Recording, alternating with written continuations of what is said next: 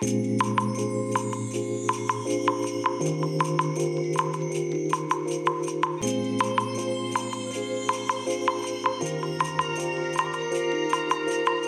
い皆さんこんにちはこんばんは。お疲れ様でございます。本日はですね2月2日木曜日でございます。えーただいまですね、え夜の19時53分ということでね、えもう帰宅してね、え1時間ぐらい経ちますかね。うん、でね、今ね、あの実はあのもう何年も前に買ったね、えー電気で動くね、温風ヒーターをね、今足元で動かしてるんですけども、どうでしょう、ノイズ入ってますかね？どうでしょうかね？まあ、このノイズが消えてくれるのであれば、もうこのま、これからはね、この温風ヒーターつけたままね、収録しようかななんて思って試しにね、今つけっぱなしでやってるんですけども、今まではね、収録時はね、温風ヒーター消してたんですよ。で、寒いの我慢しながらやってたんですけどね、さすがにね、寒いなと思ってね、今日はちょっと、えーつけた状態のままね、えー収録をしております。まあ、ノイズリダクション等かけてるからね、もしかしたらね、消えてるかもしれないですね。はい。えーそれでね、今日はですね、アニメのネタですね。久しぶりにね、ちょっとね、今期のアニメネタをね、えーちょっとお話できたらなと。えーまずね、え今期私が見ているアニメ。えーまあこれね、前期から続いてるものなんですけども、影の実力者になりたくて、これね、えー前期から引き続いてね、今期もそのままね、放送されてるという状態でね、え2期連続の放送ということで、まあ非常にね、こういうのは助かるなと思うんですけども、まずね、影の実力者になりたくて、これをね、えー見ております。でね、第1話からの放送っていうのは実はね、えリアルタイムでは見ていなかったんですけども、ここ1週間ぐらいですかね、えっ、と、いくつかね、今期のアニメをね、見始めました。えーまず何を見ているのかというとですね、えー解雇された暗黒兵士、かっこ30代のスローなセカンドライフというね、非常にね、えー長いタイトルの、うんアニメですね。あ、これもう新しいのが公開されてる。あ、これ見よう。えーと、ちなみにね、今はね、第1話から第4話までついにね、もう放送されたみたいですね。まだね、第3話までしか私見てないんですけども、えこれどんなアニメなのかというとですね、要はこの主人公が、あ、ちなみにね、この今回このアニメの主人公はね、あの、無色転生の、あの、現世の男役の、えーこの声優さんがね、やってまして、非常にね、何とも言えないね、あの、親近感みたいなものがありますね。これはね、なかなか、うん、異世界転生ものでね、あ、でもこれ異世界転生ではないんですよね。異世界ものアニメで、えーまあこれが出てくる、あの、声優のね、杉田さんが出てくるのはなかなかね、面白いなと思いましたけどもね。えーでね、まあこれどんなアニメかというとね、まあ、人族とね、魔族でどうも戦争してるというね、えまあそういう設定の中でね、え主人公は魔族の、えこのね、幹部の補佐役なんですよ。なんですけども、もう第1話でいきなりね、お前は魔力がないし使えないから追放だって言ってね、国を追放されちゃうんですね。ね、幹部の補佐、補佐役ですよ。幹部ですよ。幹部の補佐役って言ったらもう相当偉いわけですよ。にもかかわらずね、追放されちゃうっていうね。また、ね、まあ、異世界ものでよくはありがちのて、ね、追放ものかと思ったんですけども、えそしたらね、えーまあね、結局ね、この魔法が使えない魔族という設定だったんですけども、気がついたら人族の方にいて、まあそっちで生活し始めて、そこでまあいろんなね、えー出来事が起きていくっていうね。で、魔族だと思っていたら実は人族だったんじゃないかっていうね、まあそんなオチにも出てきてですね、なかなかね、なかなか面白いアニメですね。まだね、私は3話までしか見てないんですけど、すでにもう、えー昨日ですね、えー昨日の夜、どうも、えー第4話が放送されていたみたいですね。えーもう一つね、見てるのがありまして、えー老後に備えて異世界で8万枚の金貨を貯めますっていうね、もうこれまたね、非常に長いタイトルですね。もう、異世界もののね、アニメってね、基本的にね、タイトルがね、すっごい長いですよね。いい加減ね、もうちょっとね、無色転生みたいにね、あの、4文字熟語じゃないんですけども、あの、ね、簡潔なタイトルにしてほしいなと思うんですけどね。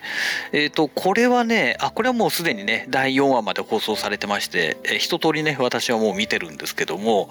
えっ、ー、と、これね、どんなアニメかというとね、まあ、主人公のね、女の子がいるんですよ。まあ、女の子って言ってもね、もう、その大学卒業間際で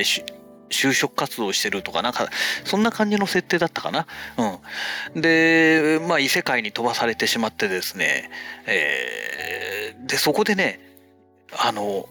ある能力がつくんですね。で、どんな能力かというと、あの、異世界に行ったり、えー、元の世界に戻ったり、また異世界に行ったりっていうね、この世界をね、飛び越えるというね、えー、この能力、スキルというんでしょうかね、これがね、身についていてですね、で、これができるんだったらということでですね、あのー、今のこの日本で物を買って異世界に行ってお店を開いて商売してで、まあ、どっちの世界でも生きていけるから、とにかく、金貨8万枚を貯めれば、老後は安泰だよっていう、そういうもうね、タイトルのまんまなんですね。で、なかなかね、この展開がね、なかなか面白いんですよ。うん。まあ、暇つぶしにはなるかなという程度の面白さはありますね。うん。まあ、第5話がどんな感じになるのかね、ちょっと楽しみだなというところでね。えー、それでね、あともう一つ見てるアニメがありまして、まあ、今回、うーん、どうかな。これが個人的には、まあ、一押しというかね、えっ、ー、と、あ、一押しじゃないな。一押しはもう次のやつですね。で、もう一つのやつはね、これね、これもタイトル長いんですよ。え痛いのは嫌なので、暴力に曲振りしたいと思います。第2期ということなんですね。で、第1期の方はですね、実はあの YouTube にですね、結構ね、コミックをスキャニングして、で、それで、えー、動画っぽく、動画っぽくっていうかね、要は画像を並べるだけの動画なんですけども、それでね、あの、多分あれはもう間違いなく違法だと思うんですけど、違法にアップロードされてる動画があるんですね。でね、これのね、えー、冒頭シーンの部分だけはね、YouTube で見たことがあったんですよ。で、たまたまね、あの、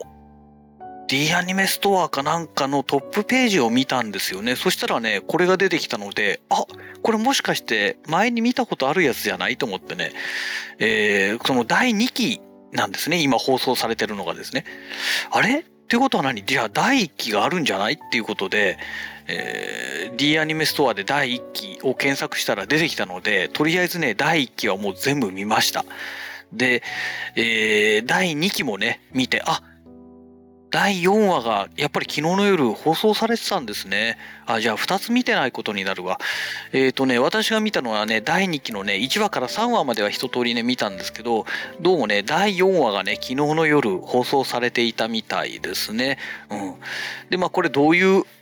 アニメかというと、これはね、異世界転生ものではないんですね。えー、リアルなこの日本の設定なんですよ。ただし、アニメの中で物語として出てくるのはもうずっとね、えー、今のこの日本の舞台ではないんですね。えー、どういうことかというと、要はね、ゲームの話なんですよ。あの、MMORPG みたいなゲームがあって、で、そのゲームの中のキャラクターのその話なんですね。主人公がそのまんまの見た目でゲームの中で 3D のそのまあリアルなゲームの世界でですね、まあ、いっぱい登場人物が出てくるんですけどもでパーティー組んだりしてですねイベントがあったりしてでまあそういうロールプレイングゲーム的なね、えー、ゲームを展開していくんですけれども、まあ、タイトルの通り痛いのは嫌なので暴力防御力に、えー、曲振りしたいと思いますということで要はね、ロールプレインゲームってね、体力だとか、あの、素早さだとか、なんかいろいろありますよね。賢さとかね。えー、その中でね、この、防御力というところに、全てのね、数値を入れてしまって、他全部ゼロなんですよ。というふうに設定してしまったこのなんだろうゲーム初心者の女の子が主人公なんですよ。でその主人公の、えー、キャラクター名がメイプルっていうんですけどもメイプルのえー、その幼なじみみたいなね友達がいるんですけどその友達の方はねもうあちこちねいろんなゲームをやってるねゲームオタクみたいな感じの人でゲームはすごい慣れてる子なんですね。でまあその2人がね、えー、いろんなことを展開してやっていくんですけども主人公はねとにかくゲームに慣れてない、えー、人なのでなんかね普通のゲーマーだったらありえないようなことをやってしまってそれが原因で逆にものすごい強くなっていくっていうねもうね笑っちゃうぐらいね面白いんですよ。でそのゲームの運営陣っていうのがあの出てきて、えー、それがねまたメイプルにやられたみたいな感じでねあの普通のキャラク普通の一般人じゃありえないようなプレイの仕方をするみたいなねまあそんな感じの議論がね、えー、ちょこちょこちょこ起きてですねまあその辺のやり取りが非常に面白いというね、まあ、そんなアニメですね。はい。